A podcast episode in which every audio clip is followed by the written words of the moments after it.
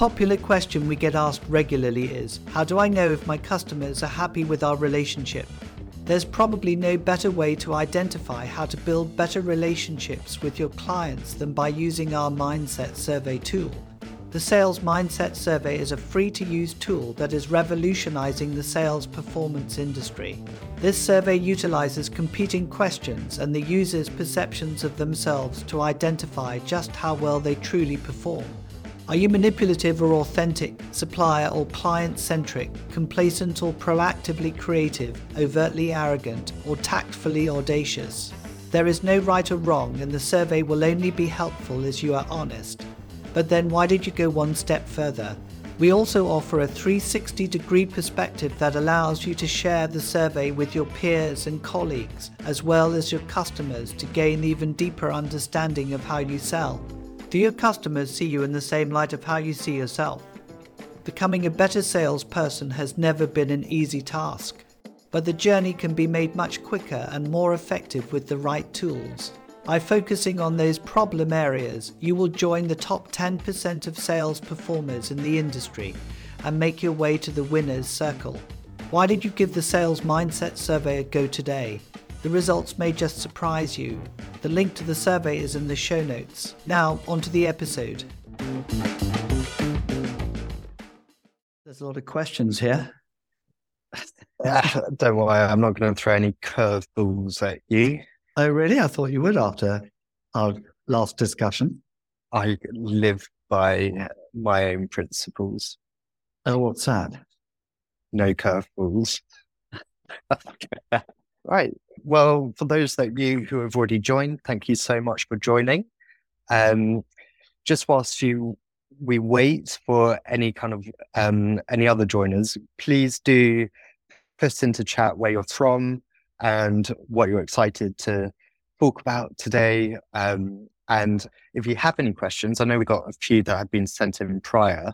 Um, please do just put any questions you have in chat. And As um, my name suggests, I'm Phil's son, and um, as his son, I really like putting Phil on the spot in these sessions. Um, so I know he, he always likes to breathe a sigh of relief once they're done. Um, okay, so while, whilst you are doing that, um, a couple of announcements that Eddie has uh, ensured I, I say. Um, so thanks, Eddie. You may not have already heard or are listening to this recording on the podcast. We are launching um, the Sales Transformation Community next month. And we've already got twenty founding mem- members who have shared their interest in developing this community.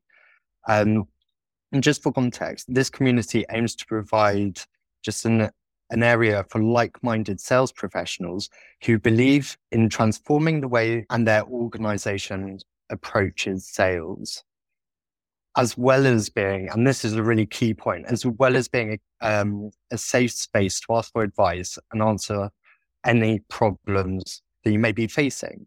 Um, so if you want to be part of this journey, please do let us know, um, register, register your interest. I think Eddie will be sharing the link to do so in chat.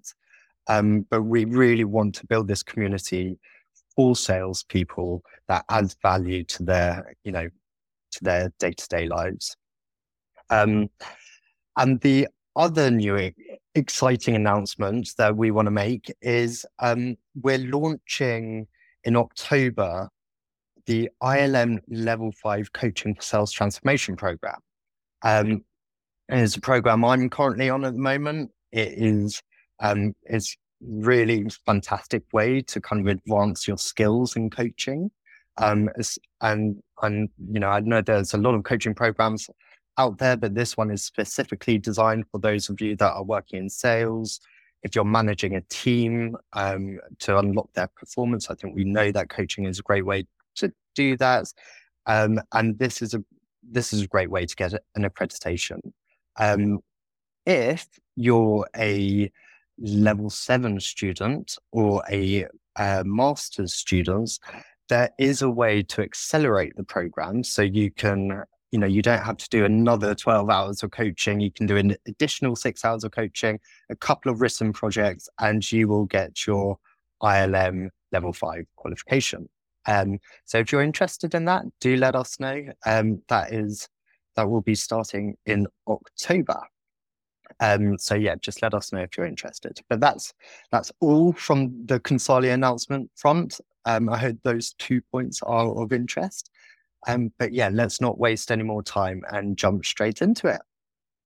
Um, so Phil, we did get a few questions um, prior to this meeting. We did, um, which is always great to see.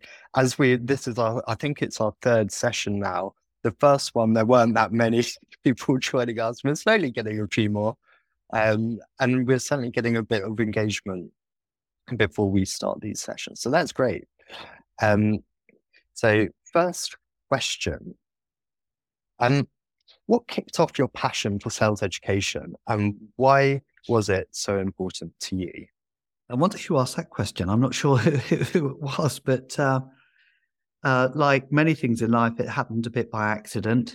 And um, I found myself talking to someone at uh, Middlesex University about taking a research project I was doing with a client and and suggesting I turn that into a doctorate. And it was the last thing I had in my mind at the time, but I had always wanted to go to university, and I'd, I'd you know, I'd, I'd never been to university before.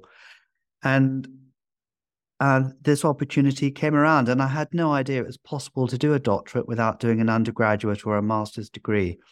Uh, but there are, there are steps you can go through in order to get onto the final research part of the project, if you like, to convince the university that you've got the wherewithal to to conduct research at that level. Um, so that that's where it was sort of kicked off. But I, I think that the thing that that um, really kicked off my passion for it, well, at a personal level, I really enjoyed the degree of reflection that comes with a serious research project. And it, it was a, obviously on a topic that I was highly interested in. So I was uh, one hundred percent motivated, you know, to do all the reading, to look up journal journal information. And I and it took me into a completely new world that I knew nothing about before, you know, the world of of other academic research, you know, exploring issues of psychology or or trust or whatever the topic might have been. I just loved going through that that process. And so that ticked um, a motivation at a very personal level. But what really, um, what what I found as I was doing the research, it was it was our clients getting involved in the research and the extent to which they found it interesting. Uh, to, to the point that one of the uh, organizations that we were working with at the time asked if we could actually set up for them an in-house master's program. And um, there's always been this thing in sales about it being too academic. You know, people assume that if it's a, a master's or a PhD, it's going to be too ac- academic, therefore not practical enough. But I, I you know, it's, You know, so I was worried about the attitudes of salespeople to embarking. You know, would they be prepared to embark on a two-year master's degree or a, a three-year undergraduate degree, as we now have got, let alone a, a doctorate? Um, but I was really surprised, pleasantly surprised, at the reaction we got from the very first cohort of people that went through the master's, which was an in-house master's we designed for Hewlett-Packard. And seeing the quality of their work and the contribution that their work could make for the profession just sparked this initial passion, which then has resulted in something a lot bigger now. So um, so I think that the passion is is really at a yeah personal level and at a client level. Um, but also, I just love seeing how other people respond to the masters. It's it's it's incredible, and um, and now organisations are beginning to embrace it on a on a pretty uh, large scale. So Uh, and we've seen that very much in the U K through the apprenticeship program. Yeah, it's quite interesting. I mean, we we do find quite a few, certainly in the, the masters and the postgraduate diploma, we get we get students who join who are operating at a pretty senior level in sales, yeah. but who haven't, you know, who've sort of found themselves working in sales. They haven't got a degree and things like that. I mean, quite often there's this um, hesitance, I guess, of can you do it? If you haven't done a degree before and, you, you know, it's been, you know, potentially decades since you've been in academia, um, can, can you do it? Will they, will they perform as they do in their working day-to-day lives in this academic world? Um, and often those are the best students, aren't they? Yeah, I think they are. I mean, I, I, it, it, it's a great leveler, you know, uh, embarking on a master's program. It doesn't really matter how senior you are uh, or not. Um, you are going to be assessed and measured against a set of criteria over which you have no real control of the assessment. It's controlled, if you like, by the uh, by the university and the standards that uh, are behind it. So it's a great leveler, and you, you're quite right. You know, we've had senior vice presidents of sales on the master's program who are worried about their ability to be able to write academically or to do quality work. But I think that the, the, the reason, and, and by the way, the universities love salespeople because they're quite competitive. You know, they, you know, people aren't con- content with just a pass. They, you know, they want to get a merit. Um, and so the quality of the work that we're seeing through the projects that um, undergraduates and postgraduates now are doing are at the highest level. And the programs that we are now running through the university are being put forward for quite important awards uh, in, in the U K academic community as an exemplar of um a sort of good practice. Yeah. You know, we have incredibly high retention rates. We have really, really, uh, uh, you know, sort of first class honours degrees and two ones coming out of the undergraduate course. And, you know, of course, now we've got, I think it's five or six students completing doctorates in sales. So it's been an incredible journey if you if you look at it over the last few years. And I I know that we've got David Mason on the call. Uh, David, I think you've set up the Sales Managers Academy, I think based in Wales. And I, uh, I'm really glad you've joined this call. So D- David, uh, I don't know if you want to comment or share a little bit what you're doing in, in Wales. Is that is that okay? Can I put you on the spot a bit? Uh, thanks, Phil. Um, yes, um, I I... I, I... Uh, I've been around in sales and sales leadership for more years I care, care to remember. Um, I'm, I'm really sort of pleased that, you know, there's now pathways for people to actually uh, become more academic in their th- without actually losing any of the pragmatic um, things that you need to take away from education in, in, in sales. Um, my experience, very, very bluntly, is that is that uh, salespeople who are thinking about continuous improvement tend to do better in their roles. Mm, sure.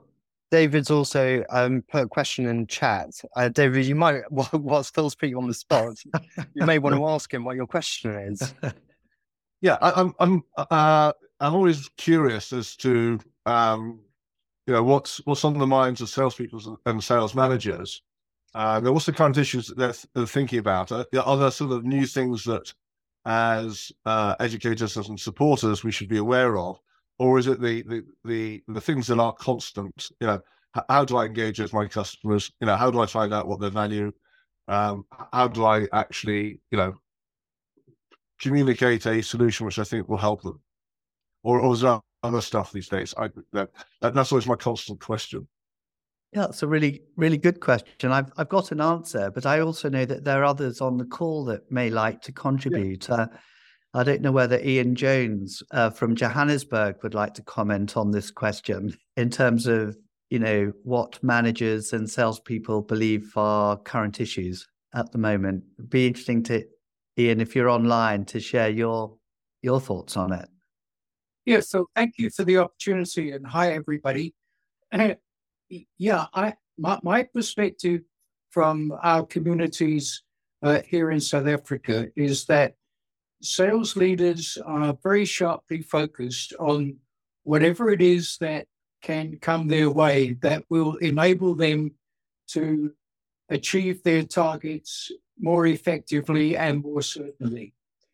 And whatever it is that can be demonstrated to them as being powerful and effective in that context is something that they want to seriously consider, no matter how innovative that may be, how far it may be from what they themselves experienced uh, in terms of what they uh, took on board as continuous improvement um, while they were in the ranks, if you will. Uh, So, yeah, I, I, I see a great openness for uh, among sales leaders for being involved in things that will bring about performance improvement. Thank you, Ian. What what what about um, what about our graduate who's on, on the call as well? It so is Cheryl's. I know it's a question for me. I'm going to come back to the question. Don't worry, I'm just interested to hear what everyone else's answer is first before I give my point of view. Cheryl's, who's who's an undergraduate on the program. Do you mind if I kind of put the, you know, what what what are the issues that are concerning you at the moment in in your world?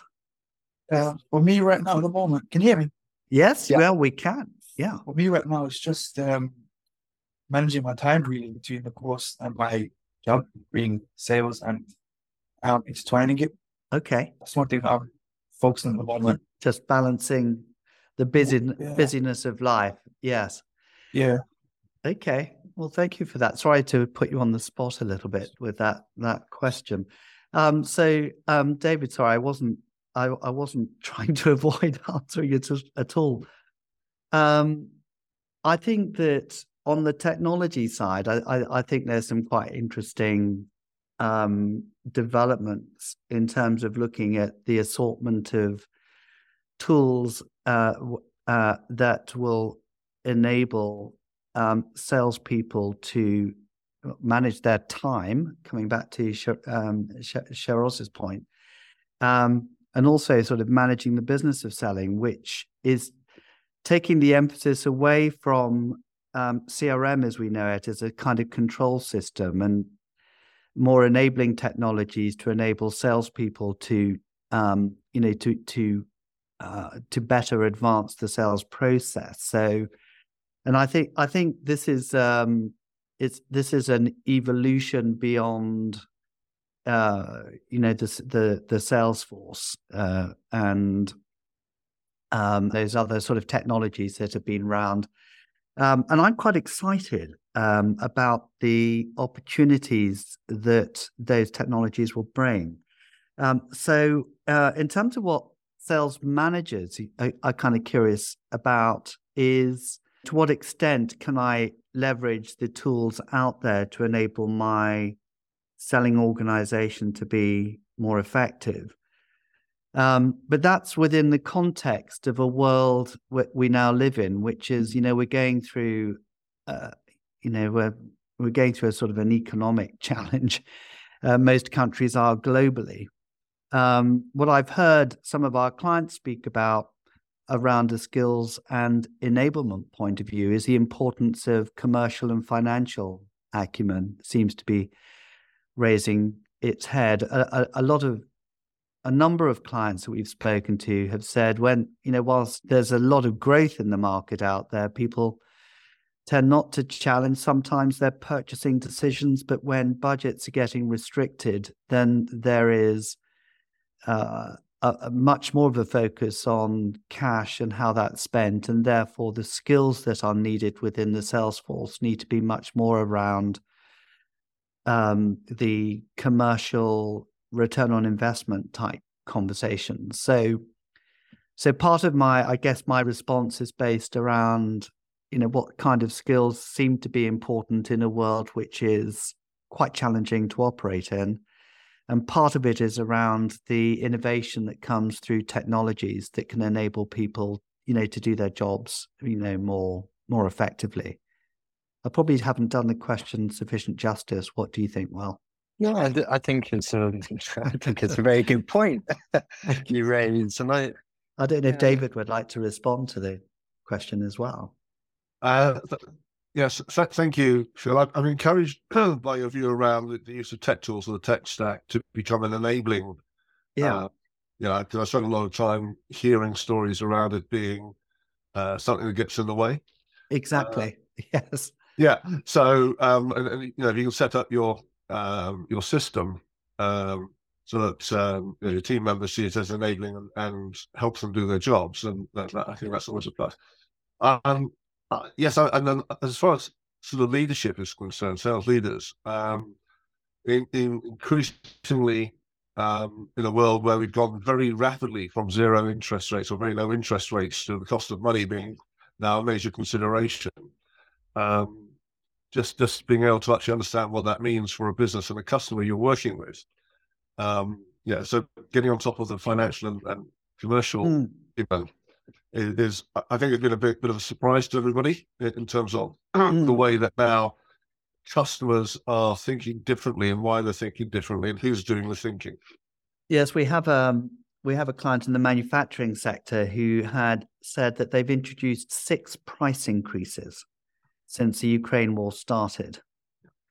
And, you know, he said the first three or four, you know, customers kind of accepted. Yeah. Um, but the final two is beginning to really hurt. And and so, yes, how you, how you navigate around those those those conversations. Uh, you know, I know in sales, we've, you know, we've always talked about value, you know, based selling. Um, but...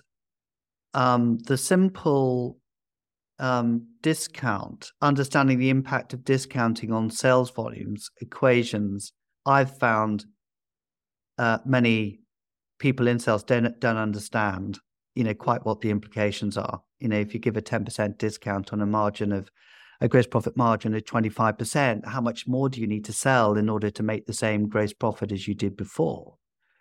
You know, when we ask that question in a in a in a sales conversation, you know, they range from ten percent more, you know, you know, to maybe twenty-five. And the answer is sixty-seven percent more. You know, the, the, you know, often it's very very few people understand, you know, that correlation between, you know, price and margin and, and what the impact is on just from a, a sales volume perspective.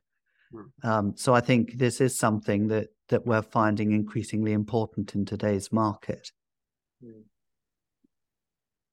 This kind of segues quite nicely to a question Steve, um, Steve wrote, but I know it's on the call actually, um, Sam Pryor.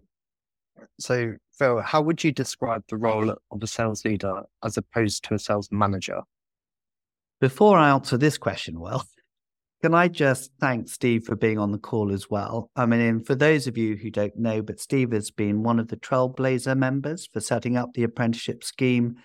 Yeah, and so um, I just want to thank Steve for his involvement in the professionalization of sales initiative. And I'm delighted, Steve, you're, you know, that you're connected and um, participate a lot in our LinkedIn posts and so on. Um, But coming back to your question, the role of a sales leader as opposed to, a, well, I think the sales manager is is much more sort of operational. And I mean, sadly, I would say that a lot of sales managers tend tend to spend their time behind spreadsheets and looking at, at pipeline and forecasting. And, and they, that's a, a really important part of what they do.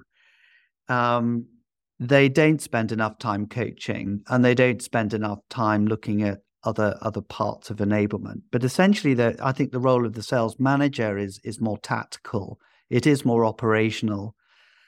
Um, whereas, you know, the sales leader is is more strategic, um, maybe more connected with issues of setting policy, um, looking at territory management, perhaps, um selling structures, different go-to-market models, the balances between sort of inside sales capabilities and field sales capabilities. Um, also, you know, getting involved in important customer meetings, not necessarily, you know, when deals are to be closed, but deals that are at an early stage of, you know, of the sales cycle. So uh, for me, that, that uh, you know, the, there's a there's a significant difference, you know, between the role of the, the sales manager and the role of the sales leader. An interesting question is, which do we think is the most difficult of those two roles? And I think that the role of the sales manager is really difficult. I think it's quite hard. And I, I think it's quite hard for a number of reasons. A lot of people who get into sales management roles, as we know, are sort of promoted because they've been the top salespeople. And they really haven't been um, introduced to, uh, you know, the practices and development that's required for being a great sales manager.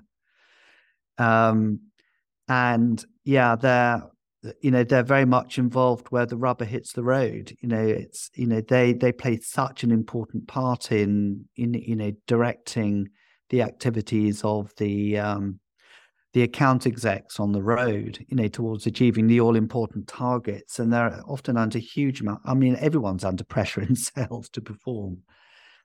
Um, but the, the the I'm not saying that the role of sales leader isn't isn't challenging. Oh, of course it's challenging, because it's about it, it's about strategy. But they they they you know they're they're normally the people that put the pressure on the sales managers to get the results done.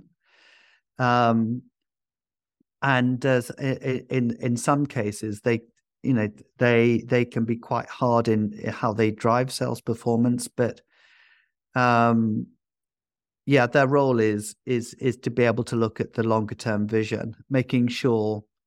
I mean, we have this we have this you know saying that the role of a manager is to use the resources to develop the business of today and to develop the resources in order to generate the business of the future. And there's a tension between those two roles. Sales manager is more focused on what do we do to get the sales in of today. Maybe eighty percent of their work directed in that sense, and twenty percent is on future thinking, uh, development and enabling. Whereas the sales leader, perhaps the other way around, eighty percent of their time is thinking about the future and twenty percent of their time is actually looking at, at um, you know, sort of the, the, the, the short term. That's my view. I don't know um, if, if Steve is, is, is um, able to kind of share his point of view as well. Yeah. Um, can you hear me? Oh. Yes, I can, Steve. Nice to have you Good. on. The... Nice to see you again, Phil. So, yeah, it's, I'm, you know, uh, you can't see my picture, but um, um, I think David said uh, he's been doing this for uh, more years than he cares to remember. I think I might have been doing it for a bit longer than that, actually. But I've always worked on I've always worked on the basis of simplicity.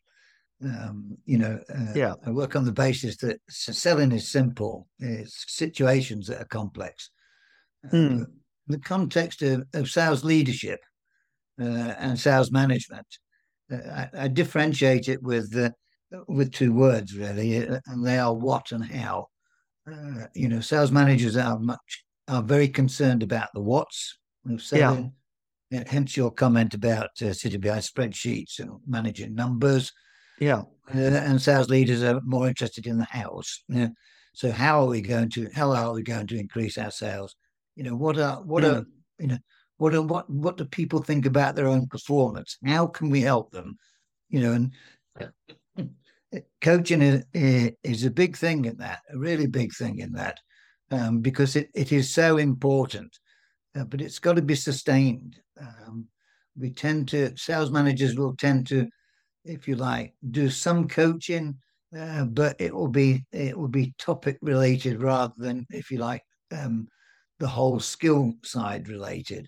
Uh, and you have to keep continually reinforce. I've been doing some work uh, uh, with a customer on, on this very uh, very issue about how do you make things stick. Um, I mm. think it was Neil Rackham who invented SPIN, said that you know, ninety-two percent of sales training is lost within thirty-two days. Unless mm-hmm. it's reinforced, you know. Uh, whether whether or not Neil Rackham is right, uh, that I don't know. Um, but certainly my experience shows me, or sa- says to me that uh, if you look at people who go on courses that unless it is sustained in some way or form, which is the role of the sales manager or the sales leader, uh, is really mm. that if you don't reinforce it, it will definitely get lost. Uh, so in any investment you make in that will be uh, will be lost uh, as well. So I think that, you know, I, I say I differentiate mm. between the what and the how, uh, and also go back to the th- the three things that a sales manager has to do. I mean, once again, it's very simple. Sales managers and leaders are concerned about three things. One is their customers. Yeah. So understanding their customers, you're going on calls which are unrelated to closing business, um, you know, yeah. creating this, if you like, this uh, Uh, sense of uh, intimacy with the customer is really important, um, and gives you a lot of brownie points. The other is, is the, the the second one is are uh, the people that, you know, the only resources a sales manager has are his, are his people. Yeah. Mm-hmm. And the last thing last thing is the numbers, um, and I think that if you spend as, as much of your time as possible with your people and your customers, Uh, the numbers are more of an output rather than a job. And it's it's worked for me for the last uh, several years, um, and I stick with it now. So that's my view on it. Thank you, Steve. Yeah. What percentage of managers? Um, what? So maybe I'm not sure if this is the right question. Actually, you know, it's sort of coach in, in the way that you think they should be coached. Uh, you know, how many managers do you, you know? Do you feel really understand coaching and do it? Um, not a lot, I'd say, um, mm. because once again, it goes back to the, the comment you made earlier, Phil, was, you know, most sales managers get into their jobs because they were good salespeople. Yeah. Um, I got I got to be a sales, a sales manager because I wasn't a particularly great salesperson, uh, but I was good at working with people. Uh, and that's yeah. why I was made a sales manager. And I think it's it's that difference, because if you promote your best salesman uh, to uh, to sales manager, uh, you lose two you lose two people. You lose your best yeah. salesperson, and you and you haven't got a sales manager. So you've like you know a single move uh, loses you two people, um, probably two of the most most important people in an organisation. Yeah, it's coming from a background of of, of, of understanding what, what motivates people, and how you can, how you, you know, how you can create the env- environment where people are self-motivated. Um, because come the end of the day, the only person who can motivate me is me, to be honest. Mm-hmm. So I, I would expect for someone to, if I was back on the back, on, back treading board, so to speak, um, I think that I would. Uh, I'd look for someone, uh, man- a manager, mm-hmm. who could make me feel good about what I do and how I do it, um, and that comes from just helping me do my job. You know? And that's not going out to close the big deals. It's about equipping me uh, with the knowledge and skills that I need to do it. You know? uh, and a lot of that would come through coaching. Yeah. I mean, the other statistics that's rather alarming, and I don't know if this is an indictment of leadership or or management, is the percentage of salespeople in organizations who hit quota, who hit targets. Um, and, you know, the figures are quite staggering. Sometimes sort of, I think forty percent of a client, uh, forty percent of a very large sales force hitting targets with, with, with an org- organization that we're speaking to recently.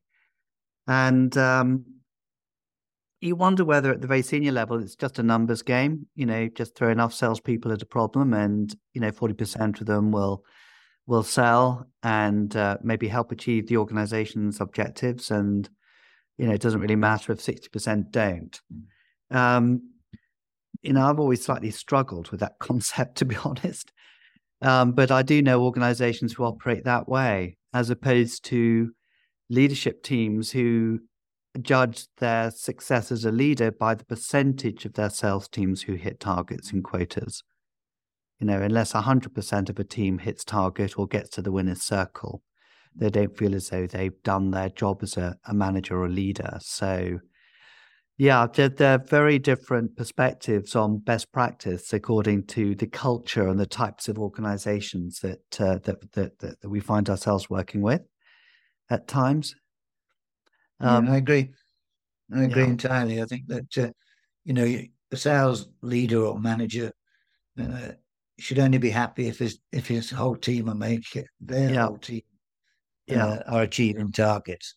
Uh, yeah, and and and you have to ask yourself the question here: if I'm paying a salesperson, you know, a fifty grand basic and a fifty grand bonus, and they're happy earning seventy thousand pounds a year, yeah, uh, is that a good use of money? And the answer to that is not really. Not yeah, really. Yeah. Okay, great. Will, sorry. Great. Back to questions. So, Ian, um, Ian Jones, thanks for your question. Um, submitted this. So, if I can cast your mind back to the last A M A when you were talking about uh, the mindset work that is transforming the performance of the England cricket team. Oh, great! Talking about cricket. yeah, and. Uh, And in particular, the value in mindset change for sports people and how it's, you know, easy to detect. Individuals and teams win much more frequently when they lose, when they have the right mindset. So are we safe in promising sales leaders that sales transformation based on mindset change will result in more deals and fewer losses? Yeah, I, th- I, th- I think the, the great thing about sport is the fact you can see it sort of happening in front of you.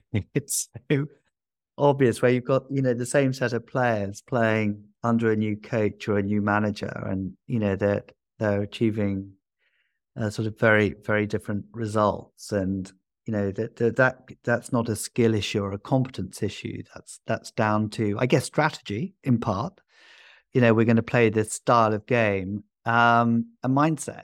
You know, um, and the mindset is, you know, is one that's also supported with something we've spoken about before on these um, these A M As. I think it's about the psychological safety, allowing people the space to know that if you are playing to this plan and you're you're out there to play an expansive style of cricket, it's okay if you get out first ball. You know, it's okay. You know, we expect that will happen, and so. Uh, genuinely allowing or creating that sense of, look, we're playing to this game plan. Uh, you know, we hope you can score one hundred fifty runs, but you might not. um, uh, it's, it, you know, it's, it, you know, everyone's in it together and we know what we're trying to do. And, and we've seen that in the transformative uh, sort of cricket team uh, that uh, we t- spoke about before. I know from the uh, work that we have done on mindsets with control groups in sales that the same applies.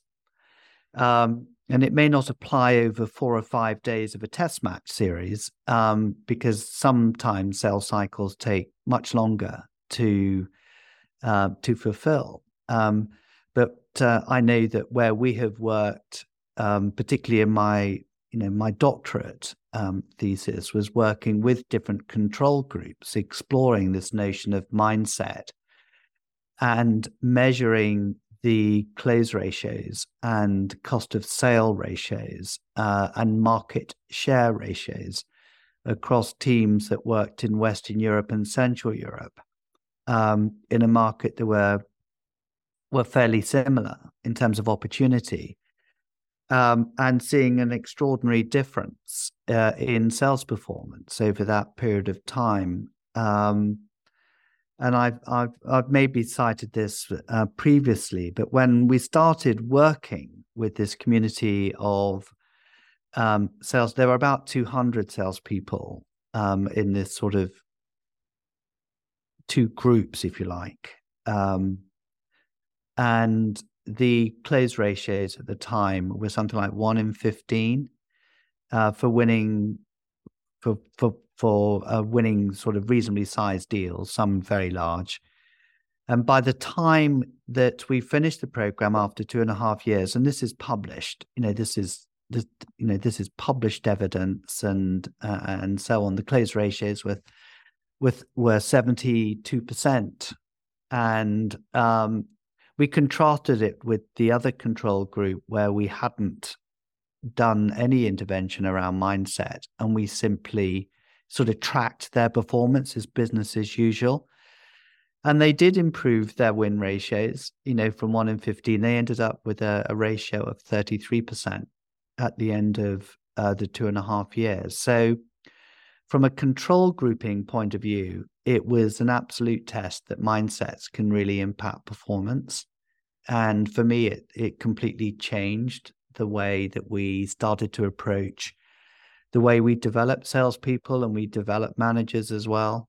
Um, it's much easier, I think, to deal with a sales team where the mindsets are in the right place, um, but perhaps where the skill sets aren't where you want them to be, because it's much easier to work on developing skills and competence than it is changing someone's mindset. Um, so I'd much rather get the mindsets in place as the sort of foundation block of any im- any improvement that you might want to make in the selling organization, knowing that, yeah, if people are, heads are in the right space, then you can do amazing things with people. You know, rather than those organizations which have incredibly competent people, but they're just demotivated and there's this toxic culture that kind of exists that stops them from thriving. Um, but we've seen many instances of managers going in, inheriting a group of people who have had brilliant results and uh, using a different type of management approach, completely transforming the, the team performance. Um, so we have many, you know, many examples of managers who've, who've, who've made this kind of dramatic transformation built around uh, mindsets. And I think a lot of it is about growth mindset. You know, some people, they won't change and uh, they have a fixed mindset as opposed to growth. So growth mindset is incredibly important. But then it's also working on the specific sales mindsets that we, um, you know, very close to our hearts here at, at Consalia, that we know uh, will produce results. So I don't know if I've answered the question from Ian, but hopefully so. Thank you very much for that question, Ian. Um, and for, I think we've answered it. Uh, and to summarise, absolutely, it's important, isn't it? Um, it is. You've yeah. got to have the right mindset. Yeah. Um, okay, so this is this is the last question. And actually, again, it follows on quite nicely from Ian's question. Um, this was sent anonymously. Um, so just to give you a bit of context, their company is going through a bit of a transition after a merger, um, but the new head of sales strategy is a real strong believer in skills training. They've just rolled out MEDDPICC to the entire workforce, but they know in their gut that this is their ro- this is the wrong approach. It's being rolled out in a way where it treats all salespeople like we're not interested in doing the right thing for the customer and for the company. So the question is, how should I go about approaching this within my organization? Um, and then they follow up and say, they find that this approach is quite outdated, they, they feel, and they're a firm believer in transforming the values and belief systems, um, which I think they, uh, I think they've read your book, Phil. Okay. So, um, yeah, how would you advise them dealing with a, you know, sort of new culture that is being imposed on them after going through a merger? Uh, th- this is, uh, yeah, quite, quite a, quite a tricky, you know, it's quite a tricky question as far as the person that asked it is concerned. So essentially he's working in a, in a, in a selling organization and having a, a new initiative imposed, you know, by, yeah, by a new head of sales and not believing in it. You know, the, I think the phrase that he used, I know in my gut that this is the wrong approach, and um, feels that it's going against, he feels that this approach is going against the doing the right thing for the customer and for the company. Um, it's quite, quite a tricky, I'd say quite tricky one, because I think what we, What we often find is that if we start talking about personal values and organizational values, And w- when you've got a difference between the two, when when you've got um, you've got conflict, you know, if the way an organization is being led does not conform to a personal set of values and belief systems that you have, uh, I think you've got a simple choice. You can either stay and and recognize that, you know, the average tenure of a senior sales director is about eighteen months, isn't it? So can you stay there for eighteen months for a new director to come on board? And no doubt there'll be a new initiative rolled out that perhaps will be more in, in tune to their values and belief systems. Yeah. Do you be patient or do you go at the end of the day? I I I, I think that's the ultimate choice. And it, it's a difficult situation if if you can't go for, you know, various reasons, personal reasons, you you you you, you can't leave the organization. But I think that what we've seen is, um, you know, perhaps it's not quite the same example, but with the Great Resignation, we have seen a lot of salespeople leaving well-established roles and are looking for other jobs. And I think a lot of people have been questioning what is the purpose behind the organization for whom we work, and that's become important to them. In a in a recent uh, master's project, in fact, I think it was, uh, we now have a podcast on it, um, Eddie, that um, uh, was developed by Simon Wheeler, you know, who's now at Salesforce, um, you know, did his whole master's dissertation on what, what makes people hang around, you know, what what keeps people engaged with an organization. And it's it's very much around, it's less around money and bonuses and salary uh, than it is around uh, engaging with uh, organizations who want to develop themselves as people.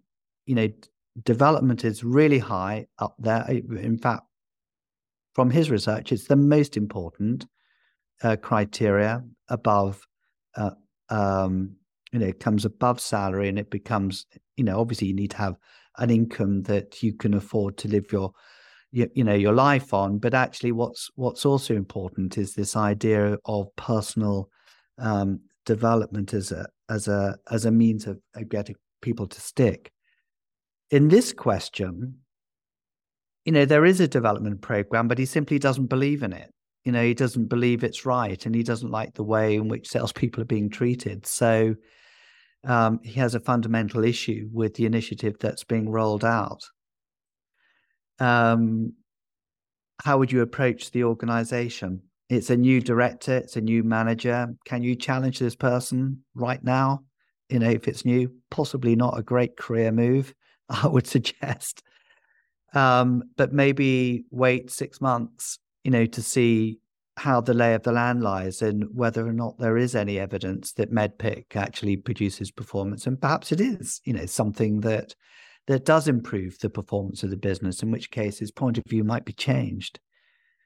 Um, but I think he's he's not just commenting on MEDDPICC, it's the manner in which it's being rolled out that he's questioned. And so, you know, that suggests there's something about the values and belief systems of the new sales director that's not in alignment with his personal values.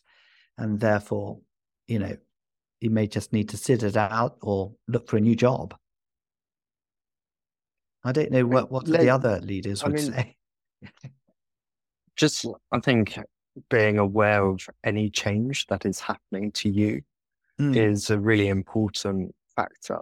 And um, we often talk about reflective practice yeah. um, to understand change and how you therefore respond to change. Yeah. And uh, uh, I think is, there's always a bit of uncertainty when a company goes through a merger and there's two Like, you know, there could be clashes um, that happen, and how you respond to that um, it needs to come from a basis of a, a, an acute self-awareness. Yeah. Um, but it's a, certainly a, a really tricky situation that, you you know, this person finds themselves in. And um, yeah, I mean, would you, would you, recommend um now one of one of the other things is that I always think is um an interesting approach as someone where change is happening to them is, as Stephen Covey once said, do, would you would you rather be acted on or would you rather act? And, mm-hmm. you know, considering that this new sale, head of sales strategy is coming into a new organization, they're going through, they must be having a lot of uncertainties in, in how mm-hmm. they approach things. Could you be that person's first follower? Because that first follower is often um, really impactful. And therefore, you can drive, you can establish a relationship with that person and that, and then perhaps try and influence from within if they have that kind of opportunity to do so. Mm-hmm. Could be a good, um, yeah, could, could, could be a good approach. Um, but yeah, difficult, really difficult one. Um, thanks, Phil. We did actually have one more question. Um, That's just been submitted on chat from Sharuz. I'm just trying to uh, see. Eddie just pinged me. Ah, yes. Is this is a this is a good one to, to end this A M A on? Is cold calling still effective in two thousand twenty-three? Yeah. Is cold calling still effective? It doesn't. It doesn't work that well with us, does it? You know, when we get people cold, cold calling up us for, for different things, and um, and I think probably in the last year I've accepted one person that that's cold called and had a conversation with them, and in that scenario, that person happened to have called me on a topic that I was beginning to take more interest in. And so I thought, it's it's okay. Yeah, I will I will take this call, and probably directed them to Eddie, and Eddie probably sh- sh- you know shot me for passing over the uh, the call over over to him. But I just thought it would be of sufficient interest for us to explore a little bit further. So I guess if you're talking about a numbers game, you know, the more You know, I was always taught when I first started sales that I would have to do a hundred um, uh, spins of the phone, as we had then, in order to get um, one appointment, and that we could uh, generate. It it was possible to do a hundred and twenty spins a day, though I rarely did that, um, and. There was no doubt then it was very tough to begin with, because you are, you know, getting a lot of rejection. And, uh, but over time, you start to build up follow-up calls and it becomes slightly warmer. Um, I think, but your question was in two thousand twenty-three, as opposed to when I had my experience of doing it. I'm not sure. I think I'm not You know, I, I think there's a, a case, obviously a case for cold calling, but I think that marketing need to play um, a big, big role in creating uh, a warmth of lead, if you like, that could then be followed up by salespeople. And uh, I think this is where sales productivity can can be improved. I don't know. Um, Uh, Shiraz, if you want to kind of comment on your on the question, is it, it sounds as though this is what you're doing right now. If Shiraz is is on the, online, do you want to comment on it? It's a really tough part of the job. Yeah, I think, like you said, if someone's looking into their product and sales already, then it's quite easy. But if they're not, then it's just rejection, rejection, rejection, which is mm. not really. And no one really answers the phone anymore these days. Um, Yeah. So yeah, it's much, it's much maybe. more difficult, isn't it? You know, they're not company switchboards, and yeah, there's know, no switchboard. So yeah, you somehow need to get hold of someone's mobile phone, and I always get irritated when I get someone calling me on my mobile phone that they somehow got, and I don't know who it is, um, as well. So I think I think it is much more difficult. Um, Uh, so I think that the process of actually finding those um, those warm leads is where marketing comes in uh, uh, to sort of create an environment. Will, what do you think? Yeah, yeah. I also think when you as you were kind of talking about spinning those dials back when you were cold calling, yes. um, that you didn't have many other channels of communication. Whereas in today's world, there are so many different channels. Right. Yes, you've yeah. got you got the phone, you've got email, um, there's LinkedIn. You know, you've got LinkedIn, you've got even WhatsApp, you've got um, you know, plethora of different tools that nowadays salesperson salespeople can can utilize, um, and you've got to utilize everything. Um, yeah. I quite like it when, you know, certainly with some of the people that I engage with, when we establish a relationship and we get to the point where we can just start WhatsApping each other, I, I feel like that's when you know you've got a really good relationship with that person, um, because mm-hmm. it's, it's it's it's so instantaneous. But then they might be really slow to mm-hmm. slow to pick up their phone, for for example. Uh, I know that if someone just completely cold called me, um, I would want to know about the context of that call before mm-hmm. I picked it up. Um, yeah. So I think cold calling, Shiraz, is is challenging, but I, I think it's it's one of the tools that you can use as a salesperson, and you can be you should be thinking creatively about the different channels you can use as well to reach out to people. Yeah, yeah, I do use LinkedIn and um, other things, but I just think but I just use everything. Much, yeah, I do use everything. But I just, yeah. It's called yeah, yeah. They say there's um, for a completely cold prospect, you, there's like tw- I think it's twelve touch points um, before before you kind of move on, because um, after twelve, if they still haven't responded, then. Uh, then they're probably not interested, or they'll just pick up the phone to tell you they're not interested. Thanks for the question. Yeah, thank you. Thanks for, and thanks for the answer. And thank you all for taking part. And um, yeah, thanks, Phil, for all of your insights. That's great. No, it's great to have um, yeah, David and Steve and all of you on the call, Shiraz, as well. And Ian as well. And Ian yeah, from, from South Africa. Jah- um, and... Uh, And look, looking forward to the next A M A. Great. Thank you all. Have Thank you day. all. Yeah. Cheerio. Bye. Bye-bye.